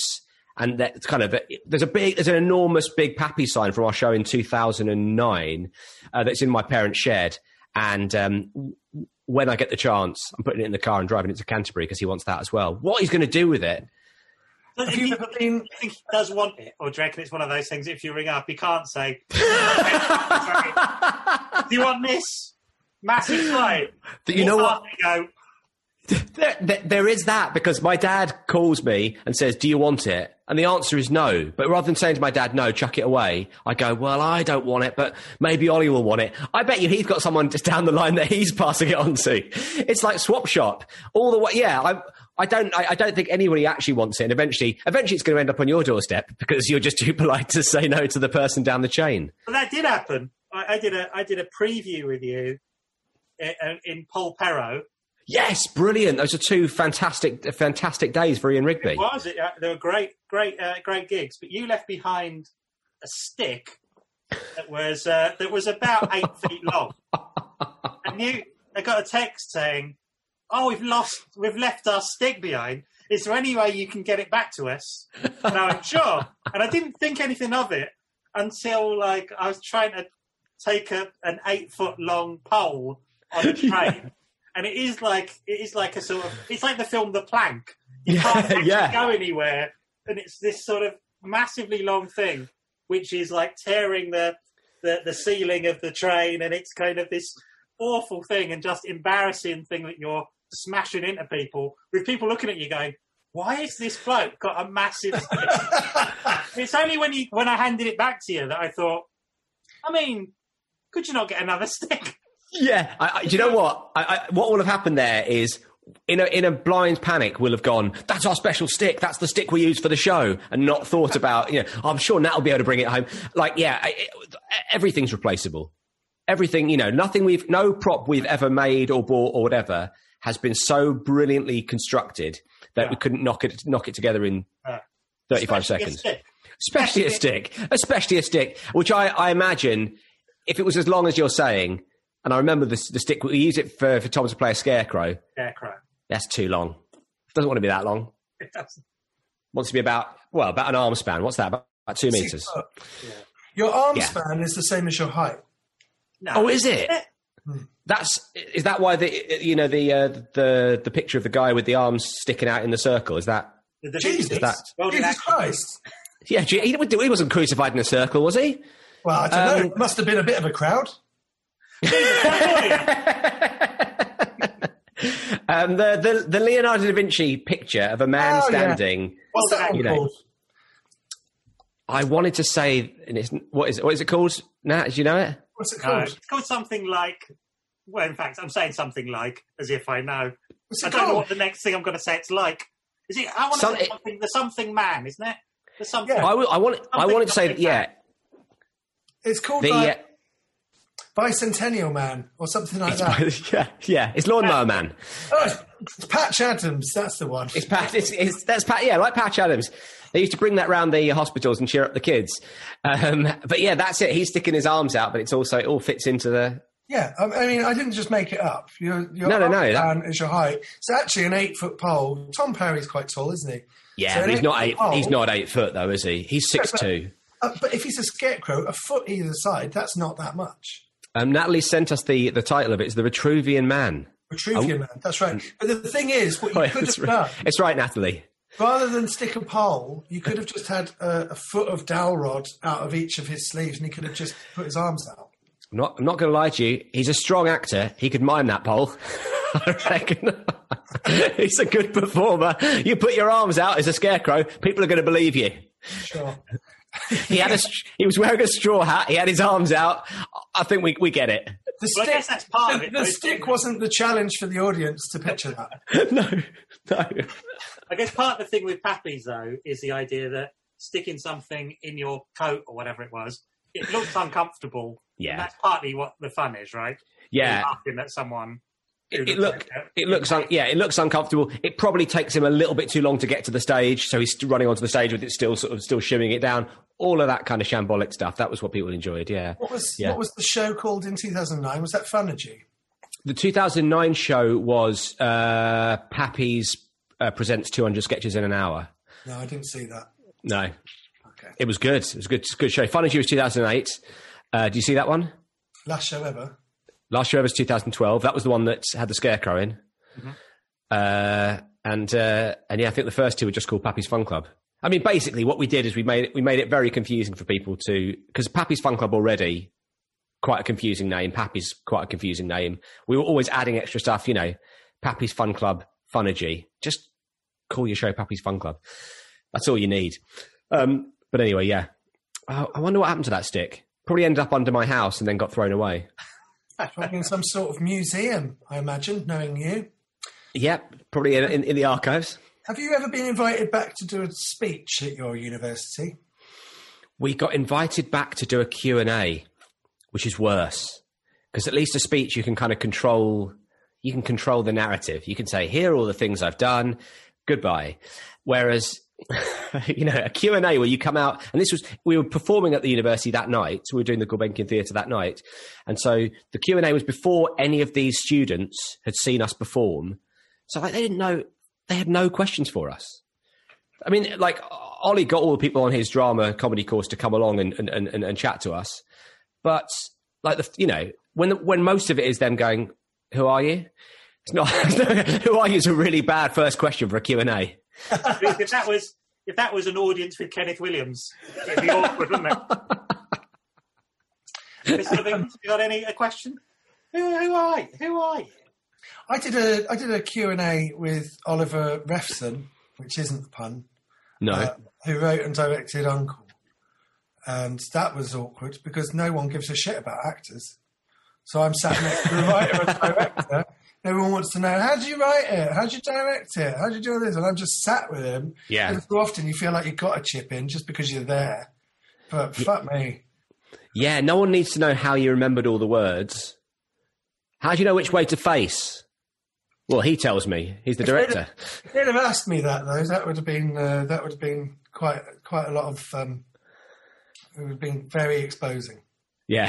Before that, you would turn up anyway to these Oliver Double lectures on comedy. 'Cause you Oh, were yes. a comedy fan, right? Before before you got into it, you were kind of Was it what? Was it everything you wanted to do? I think, yeah, I think basically once I saw Vic Reeves' Big Night Out, I sort of thought, yeah, I think that would be that would be the dream. I mean, I think the thing I liked about Vic Reeves' Big Night Out is I think up to that point I'd wanted to be a pop star, and he was kind of both. He'd come out at the start, like he was obviously sort of a parody of, of, of, a, of a light entertainment performer, but he would come out at the start and sing a song by Jesus Jones for no reason and uh, not not in a particularly funny way either, just because he thought it was quite cool, you know, wearing a, a like a Savile Row suit and, with kick flares and stuff. He'd sing that, and they'd do a load of absolute nonsense for half an hour, and then he'd sing a song at the end. I thought he's basically he's kind of cracked the dream job, really, and that's kind of not a million miles away from what Pappy's ended up being, which was us coming out singing a song, doing a load of silly stuff, singing a song at the end, and leaving. It was kind of so, yeah. But uh, yeah, really, I, I think from from the age of about ten onwards, ten or eleven, that was it. That was the dream. And was Pappy's? Did that start at university, or was that was there at one point? What was what was the kind of origin of that, and what was the origin of you being a solo stand-up, or was it all happening at the same time? Sort of. We we used to we used to do like uh, very long, big uh, kind of gigs at the old coffee house in, in Beak Street. And there was, when we first started, it was, we just hire that room for 25 quid and hope we'd make the money back on the, on the door. And it, it tended to be people we knew, like we knew most people in the audience, even though we always stuck it in time out, but no, like we, there was never a stranger in the audience. And we, we do one a month and we do maybe like two and a half hours. And it must have been a fucking nightmare for people to watch. But uh, they were they were very kind to us if because they kept you know kept showing up like literally like I would have been 23, 24 and my mum and dad were coming along to watch it, which I think is now I think about it mad. What must they have been thinking? You know, they must have been so disappointed. It seems very nice to me. It it's very, very sweet. supportive. Yeah, it's very sweet, but it's only one step away from performing a show in the living room over Christmas. Only this time, you've like it's the the only change really is I'm charging them a fiver. So was You know. that the beginning of it? You were just like, let's put these shows on. Let's put long shows on. Let's call it Pappy's Fun Club. Let's do. Uh, let's. We all did stand up, and there was like seven or eight of us when we first started, and slowly but surely we whittled it down to four, and then then a little bit more abruptly whittled it down to three. Right. Uh, Did you? So, but you were solo stand-ups then. So it wasn't. Yeah, like, we were all doing like stand-up. We were all doing a show. No, we were all doing stand ups that would it would flow into sketches. Oh, Um, I just seen Mr. Show um, for for the first time, and so every sketch, no sketch had an ending, basically. You know, so every sketch ran into the next sketch, which would run into us ending up on stage doing sort of sort of stand up, kind of solo bits and bobs, and uh, and that was kind of and it was like always based around a theme and always based around the idea of this mysterious benefactor. Basically, very complicated. We were really into doing very complicated, like unnecessarily complicated stuff. Yeah, I I, like that, but I know I know what you mean. I'm a fan of overly complicated things. That, but I know I understand that that is not the right way to do it. Yeah, I mean, I think it was only it was only maybe the yeah, it was our last show we did, last show ever, that we realised we don't need to have five or six moments in the show where the show's in trouble because Pappy said something. Like Pappy was this kind of mysterious benefactor who no one ever saw, but was always sending us like he, he sort of forced us to do these shows up in Edinburgh, and we, we sort of didn't really know how to do the show, and it would always be falling apart. And you go, you don't need to say all of that. Just do a show and have it fall apart because you're incompetent, and the audiences will get it. But it took us. So when did we do our first show? 2000. Yeah. So it took us eight years to realize that of just constantly, constantly doing this thing that only made us laugh and it didn't really, and confused more people than it entertained. And then eventually went, oh yeah, yeah, we don't need that bit. We'll drop the, that bit. the old coffee house years hmm or year, what when would that have been? 2004, 2005. Yeah, maybe like 2004, 2006. So yeah, we, we probably did about sort of maybe 15 or 16 shows over the course of two years. And is that what was the material you were writing there? Was that condensed into your first hour show? Yeah. So so really our our um uh our first show was the kind of the best 45 of about 317 hours of comedy.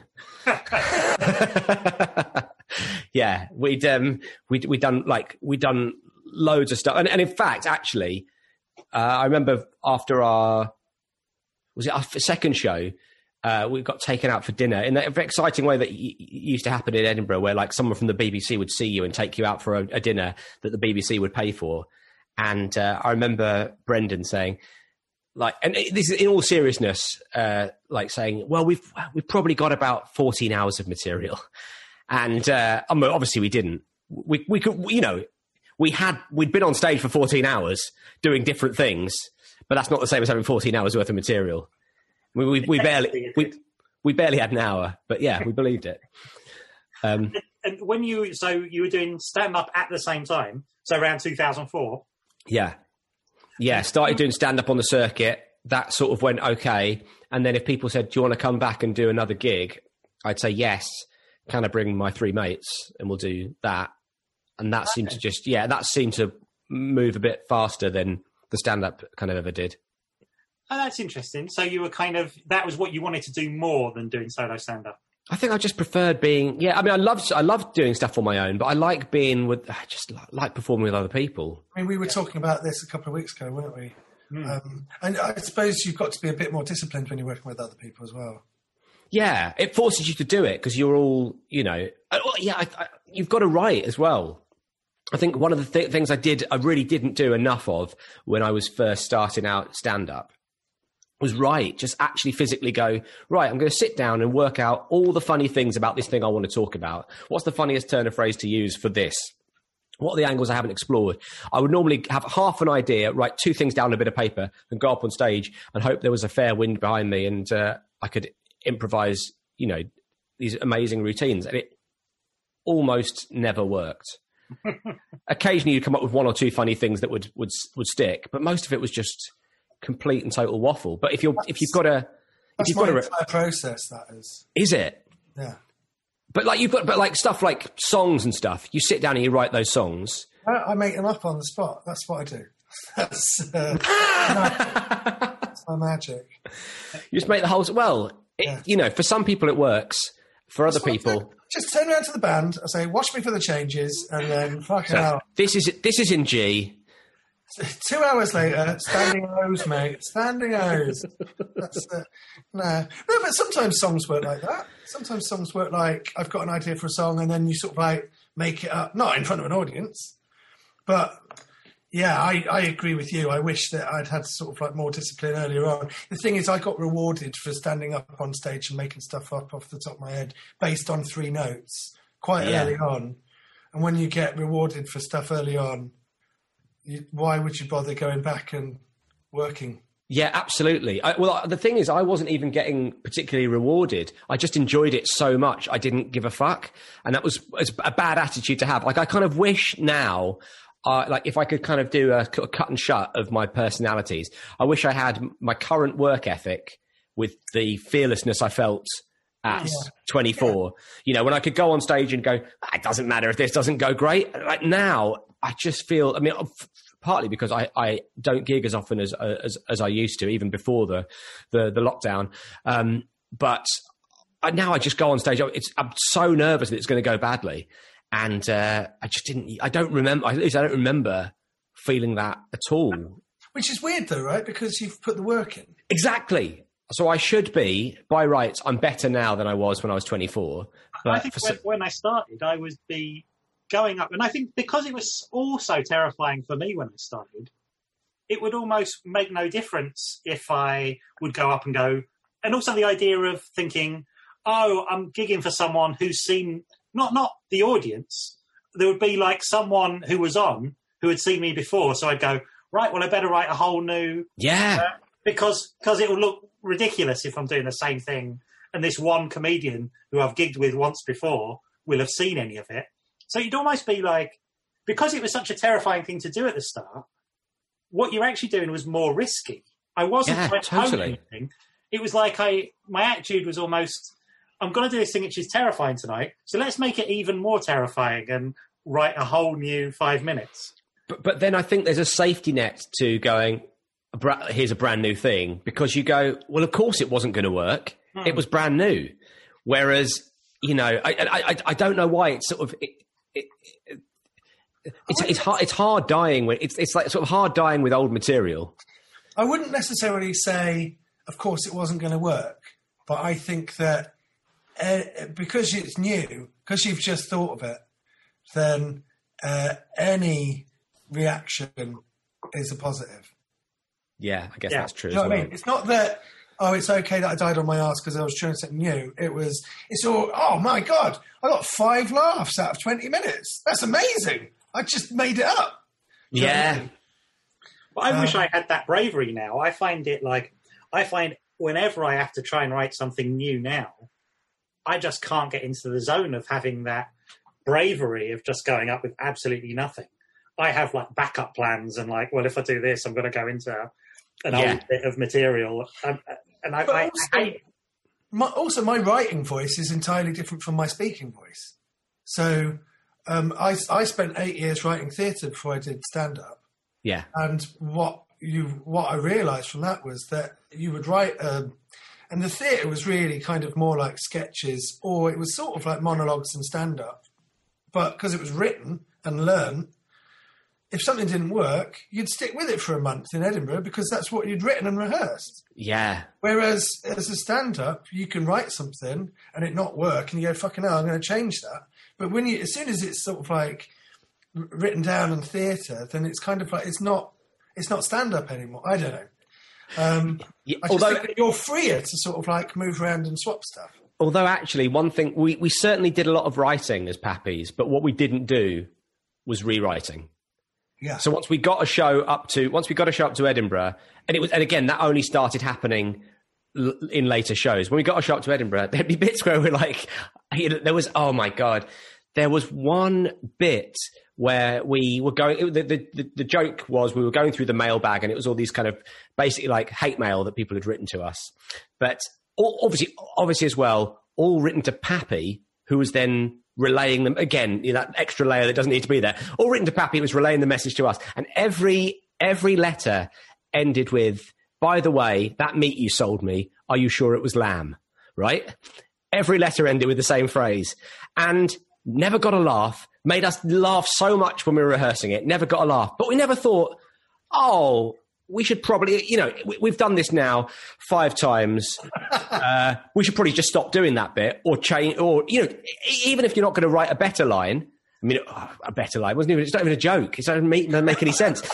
Um, even if you're not going to write something else, at least take that line out, so you're not having a thing which is clearly because we would we would giggle as we as we read it each time. Sometimes we wouldn't be able to get through the sketch. We were finding the idea of that meat you sold me. Are you sure it was lamb? So funny that we wouldn't be able to get through it, and the audience just sitting there going, "What are we missing out on that you find so funny?" And the truth is, even now, I couldn't tell you. I've got no idea what we thought was that. I don't, you know, uh, was he selling like was it offal or was it was it was he selling human meat or was it sort of you know roadkill or it doesn't make it doesn't make any sense. But we kept it in. You know, every single we must have done the show twenty five times. I reckon the audience must have been thinking, ah, this will be coming back later. It'll be back after this. yes, yes, exactly. like, it'll be- Ah, I get it. Okay, just wait till the end, and there's going to be a big We'll get around to it. apple ending or something. It'll it's huge. It's. Someone's going to come and dressed as a sheep. Yeah, It's weird, you know. Like, the, but that happens in that happens in stand up as well, doesn't it? Where kind of like you'll be doing Edinburgh, and there'll be a line that maybe doesn't work in your show, and then you get to the end, the rest of the show's great. And you get to the end, you get like a round of applause, and you leave, and you're like, "Oh, great!" Don't have to think about that till the next day. And then you'll be on stage, and then you'll go, "There's that line that's absolutely fucking terrible that's coming up. It's about ten minutes away, and I know I've got to say it because I haven't rewritten it." And then you'll get to the end of the show, you'll get a round of applause. You go, "Oh, thank God, I don't have to think about that until tomorrow." And it'll happen for like maybe maybe two weeks in a row until you go, "I'm going to cut it. I'm going to cut that line today." You'll Yeah. say it to your technician as you're setting up the set. You know, you know what? I'm going to cut that line today, Aaron. And then he'll go, good, good. It's got Yeah. nothing, mate. because I have to deal with it as more than you do. You know, I have to hear you. I have to hear you say it and get nothing. It's true though. That'll be the only time you think about it. It'll be Yeah. like, oh yeah, Oh, Oh, yeah, yeah, this, that's this piece of shit that I've got I to have to fix. Yeah. I remember. I remember going into the um, the Brooks Bar in uh, this would have been again maybe 2008, and uh, running into Ellis James, and uh, he had his headphones in, and he was listening back to the show he'd just done and making notes, and I thought, "Are you mad? What? the- why are you doing that?" Just done it. Go and have a drink. Enjoy yourself. Like, but I just remember thinking that was absolutely insane. And then, of course, you know, he went on to have a really good run in Edinburgh because he'd spent a lot of time working on his on his actual comedy. And and I we we had we just had this this mentality that like I think that's also goes comes down to the fearlessness that like we we thought we were right. And I think that that that's part of what's gone away, uh, and rightly so, is the idea that I know what comedy is and the audiences are thickos. In fact, the opposite is true. Well, I had a, but I had a whole song in um, my 2013 show that never worked, but I had a video for it. And so I was like, every day I'd be like, oh no, the song's coming up. and then you'd have to do a song where I was wearing a leotard and I was like prancing around the fucking stage selling the fuck out of it. Yeah. And literally, the whole audience, it was really loud. The music was loud, so you couldn't hear whether they were laughing or not, but you could see their fucking stone cold faces for five and a half minutes as you're prancing around doing this song. And it was like every day, you, you couldn't change it, you know? And then when I did a London run, I just swapped something that I did on one of the other songs with that song. And then you go, oh, I did, I did it on a treadmill instead, which I did with another song. But the song that I did on the treadmill was song, it was strong enough to not do it on a treadmill. And the one that I Right. didn't do on a treadmill didn't work. So I just sort of like, it wasn't a treadmill, it was a cross trainer. But, um, but yeah, it was just like swapping it. You go, right, I don't have to rewrite it. I'll just distract them while I'm doing it. Just more props, isn't it? Just throw more props at it. What you really needed, Nick, was an eight foot long stick. That's what that needed. Well, that was the thing. I left my cross trainer behind at a venue, and I said, "Nat, can you, uh, can you pick up the Polperro for me?" Nat was uh, half halfway back to London before he realised, "Can we get a cross trainer from London?" It was. Um, But he actually travelled back on the cross trainer, didn't he? He just started powering it and it shot off down the motorway. Yeah. I put it on some train tracks and I, I started trying to make my way back. No, I, you know, I- I remember running into you after that. You were thin as a stick. You looked amazing. well, up top, but his leg. um, we're going to do something that we've never done before. Uh, Okay. I think we're going to ask you what you're a fan of. What? Are you telling me that our conversations run so dry you have to go into the emergency part of things I No, sent to the producer before the show? We don't, I don't think this is an emergency part. This is what the fucking show is meant to be. I know, I know. It is, it is the fan club, isn't it? We've never done it. Have you never done it before? Surely you've. we, we, we sort of do occasionally do it, and then the show ended up becoming. We just ended up started chatting to people, and then it gets to the end. We don't it. need to Oh, but explain it. We don't need to explain this on air, No, no. right? Uh, but right, it says here that you're a fan of Caddyshack. Love Caddyshack, yeah. Why? What about Caddyshack do you like about? What is it? What is it? Well, I think it's the fact that it seems like, I mean, it, it seems quite cobbled together from a load of disparate parts. And it kind of is, really. It is. Um, um, it's um, like all of the, all of the bits don't seem to really, and also that they'll do anything for a laugh. Like there's so many bits that are just for no for no reason at all. There's a bit where Judge Smails has to um, has to turn like swing round in his chair to talk to a character. He swings around his chair. You hear a knocking sound. He goes cross-eyed, like he's clearly hit himself in the balls or something, right? And then the scene carries on. And I think that is that is a, a commitment to stupidity that I really, really enjoy. right? You don't see any like, and also the the fact that like I, I like that things when things are like a human cartoon. Like no one in real life goes cross-eyed when they get hit in the balls, apart from Rik Mayall in Bottom or you know someone in Caddyshack. And I, I, I like those moments when you go, well, yeah, of course. That's funny. I remember, I remember, uh, not wishing to sort of bring it back to, to, to me again, but when when when um, the guys from Cowards, the sketch team Cowards, very cool sketch team, um, Tim Key and Tom Basden and, and, and Stefan and Lloyd, um, and uh, I remember Stefan. They came, they came to Pappy's one year, and Stefan came up to me afterwards, and we were a bit nervous because they do they did comedy in a very stripped down way. They made a they were like no funny voices. We always just talk in our own voices, no costumes. So a complete antithesis to what we do. And um, I remember Stefan coming up to me afterwards and going, "I just I don't see people doing comedy that way. Like there's a there was a bit where you know I had to I had to run on uh, as I, I was the world's smallest ever woman, but I'd something some radioactive gunk had flown on me and I became a normal sized person. Uh, but of course, I was wearing I was still wearing a little skirt, so I had my ass hanging out, and he was like. I like the fact you just you think, oh, I can get a really big laugh just by showing these people my ass. And I was like, of course. Why would you not get your ass out on stage to get a big laugh? And he's like, oh, we just don't sort of think of comedy in those terms of like, oh, maybe we could end a sketch by someone getting their ass out. Just don't think like that. And I think that's the kind of comedy I like, where it's you know it's it's dumb and it's dopey and but it, it just it just really makes me laugh.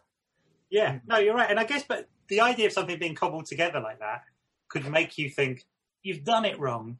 But I guess you're right. It is. It is just throwing everything at it. But And just- that was that that that film was kind of like it was about the kids that worked at the at the golf club, Yes. and then they got Chevy Chase, Bill Murray, Rodney Dangerfield all on board, and then it became about them. Yeah. I think I don't love that film, but I do love bits from it. But I think what I don't love about it is the fact that you're basically having to go through this tedious plot of these guys of the caddies. yes. I, But I, I, Rodney Dangerfield is, is on, you just go, "This guy's amazing." I, I, I get that. Yeah, there's some, uh, but yeah, the, the, yeah, it's it's not um, the, the the actual plot of it isn't isn't great. Doesn't hold up, but I like the fact that there's. I, I think if it was all nonsense. It would be. It would be. It's almost like yeah. It's almost like people have just decided to talk over a, a, a, sort of uh, a six out of ten movie. They were, you know, it could have just been like a teen sex co- sex comedy, except they've got a bunch of old dudes to come in and talk over the top of it and make it a million times better. I think that's what I like about it. It feels like the film's been. It's like um, it's like hell's a popping or something. It feels like a film has been ambushed. yeah, You know, and I think that's hijacked. It's, it's it's actually hijacked by a better film. exactly yeah. It's hijacked by by funny people to come in and you, you know um, just. I mean, and I think loads of it. I think loads of it was improvised. But that is actually what happened. It did get hijacked by a group of other people And that's, uh, but that's Who what were- that's. who were all incredibly competitive with each other. Oh, I can believe it. And also from, uh, I think all doing a ton of drugs as well. Yeah. It was, it was a, they were all like, and it, it kind of, it, it kind of smacks of that a little bit. It smacks of like, there's no, there's, there's almost no, there's no filter on it, basically. They haven't decided to go, right, maybe we should cut this bit out. They've just done a load more coke and gone, yeah, we'll leave this bit in. Have you seen? Uh, is it a pointless and futile? mm, Yeah, the David Wain movie with Martin Mull. Yeah, What's it yeah. called? What's it called? Is it a stupid and futile gesture? Is it called that? It's something like that. Yeah. That's that is one of those films where you think, "Oh, I might give that a miss," and then when you watch it, you realise it's it's pretty good. Yeah, I really enjoy. it. Well, I like David Wain a lot. I think he's um, he's a really interesting guy. He made Wet Hot American Summer. Have you ever seen Right, that? Yeah. Which is uh, again another one of those movies where it's like, what dumb stuff can we do?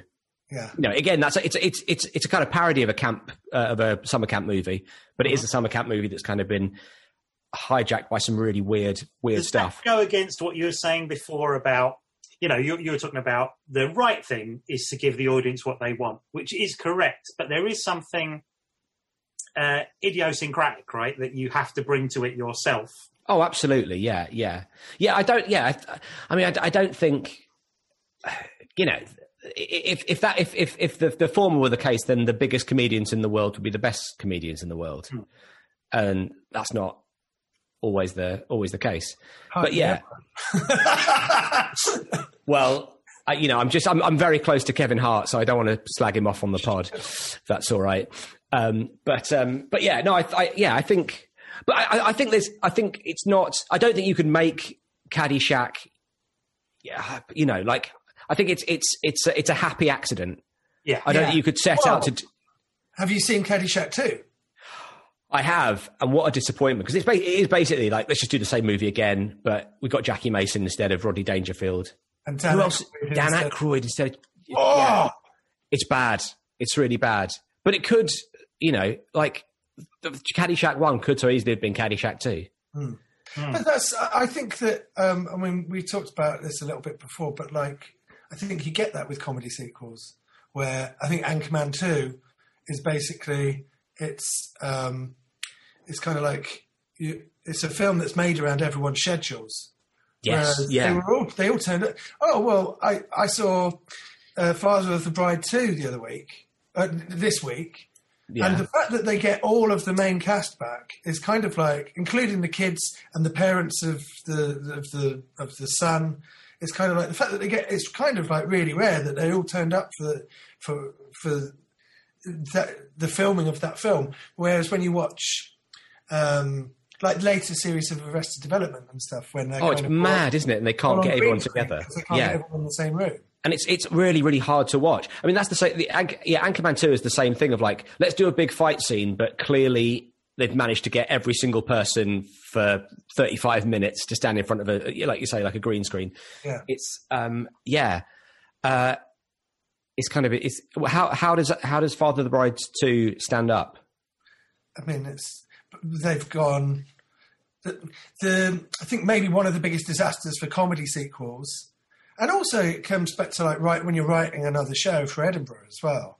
It's knowing what works, and then kind of like relying on that. So Yeah. Martin Short is maybe in two scenes in the first Father of the Bride, and then he dominates for the last 45 minutes of the second film. Right. Everyone goes, everyone loves Franck. He goes, we like Franck in maybe tiny, tiny doses where you go away still liking everyone else in the film. And it's kind of like with uh, Anchorman, it's kind of like, well, everyone liked Brick, so that we'll give him Yeah. secondary. He's got a romantic subplot. He's like Brick, Um, a three-dimensional character. I he's forgot- good coming in and out, but I've like, forgotten about that. Yeah, his when he's got he's going out with Kristen Wiig, isn't he, in Anchorman Two? Oh man. Everyone liked the fights. We'll do a really big fight with huge celebrities, but like you say, everyone's on green screen because they weren't all available. Like, I think Um, this is the way a lot of these American comedy movies have always been. They're kind of often quite thrown together. And often, whether it's good or not, just seems to be whatever alchemy happens to be in the room or not.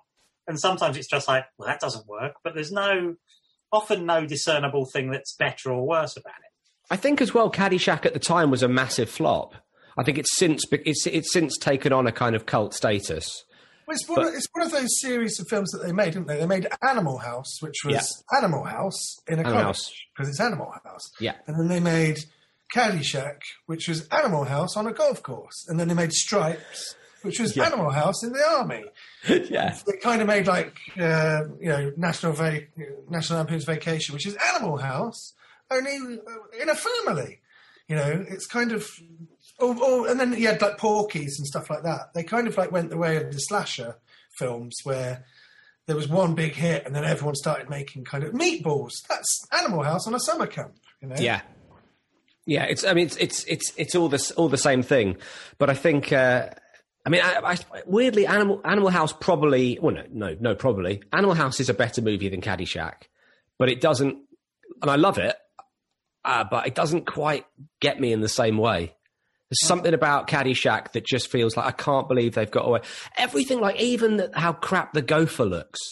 Yeah. You know, like the gopher being like a, a, so clearly like a sort of toy robotic puppet type thing. It's just, it looks. I mean, it would be so much better if you couldn't see it, and I don't know why they didn't didn't do that.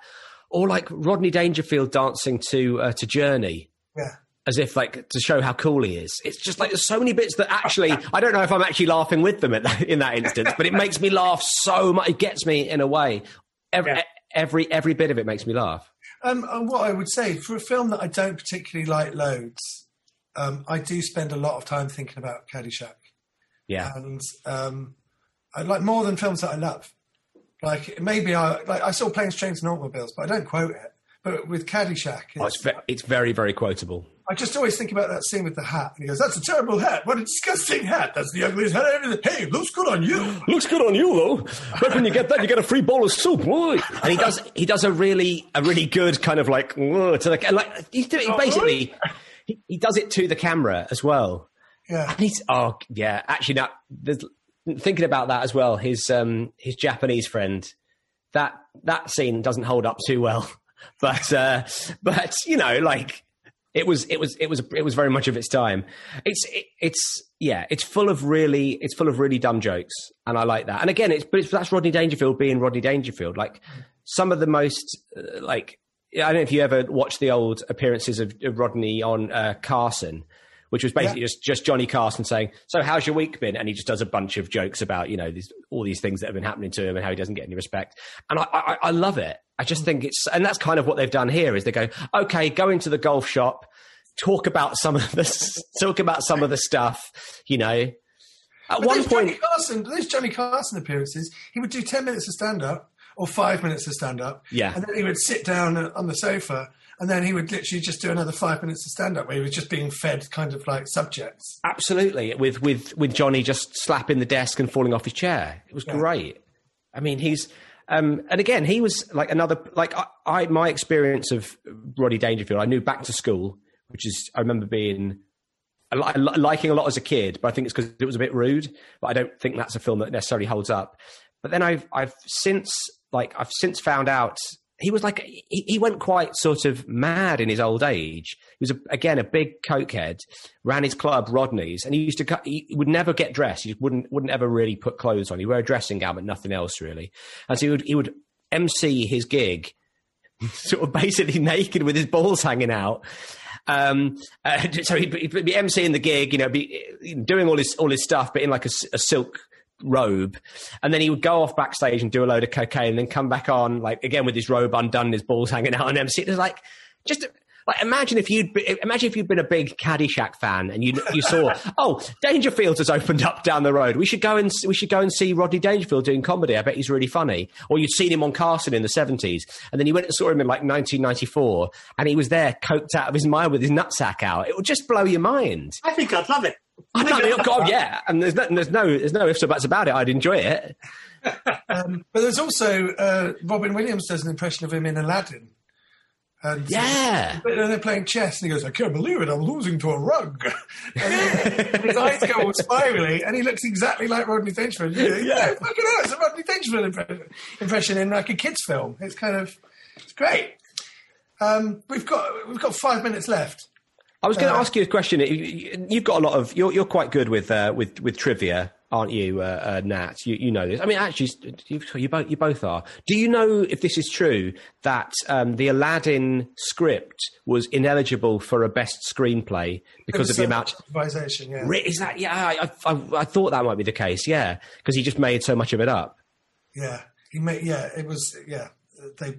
Yeah, the other thing was that um, uh, they promised not to use him on any of the advertising, and of course, when they made it, um, uh, they went genie heavy with the advertising, and so Robin Williams fell out with Disney, uh, and that's why he didn't do Return of Jafar, the Right. second one, and Dan Castellaneta uh, did it. Homer Simpson did Yeah. Genie voice in the sequel, and then I think they paid him off with uh, Picasso, uh, which lured him back to do the third one, which was so he doesn't do the he does the first and the third one, but he doesn't do the middle one because they prom- they broke contract with him.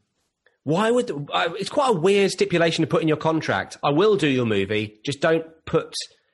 Arguably, I'm, I'm also I'm going to be in your movie, and I'm going to beef up my part, so I'm the main guy, right? I know the mo- movie's called Aladdin, but I'm going to talk so much that I'm going to make the part a bigger part than it already is. But don't put me on the poster. It's a weird time to get shy, isn't it? For, Don't put for me in any of the adverts. Don't use me in any of the McDonald's promotions. Don't do anything. It's just like, what the fuck are you thinking? why? Why would that be? The, I mean, you know, Why do it?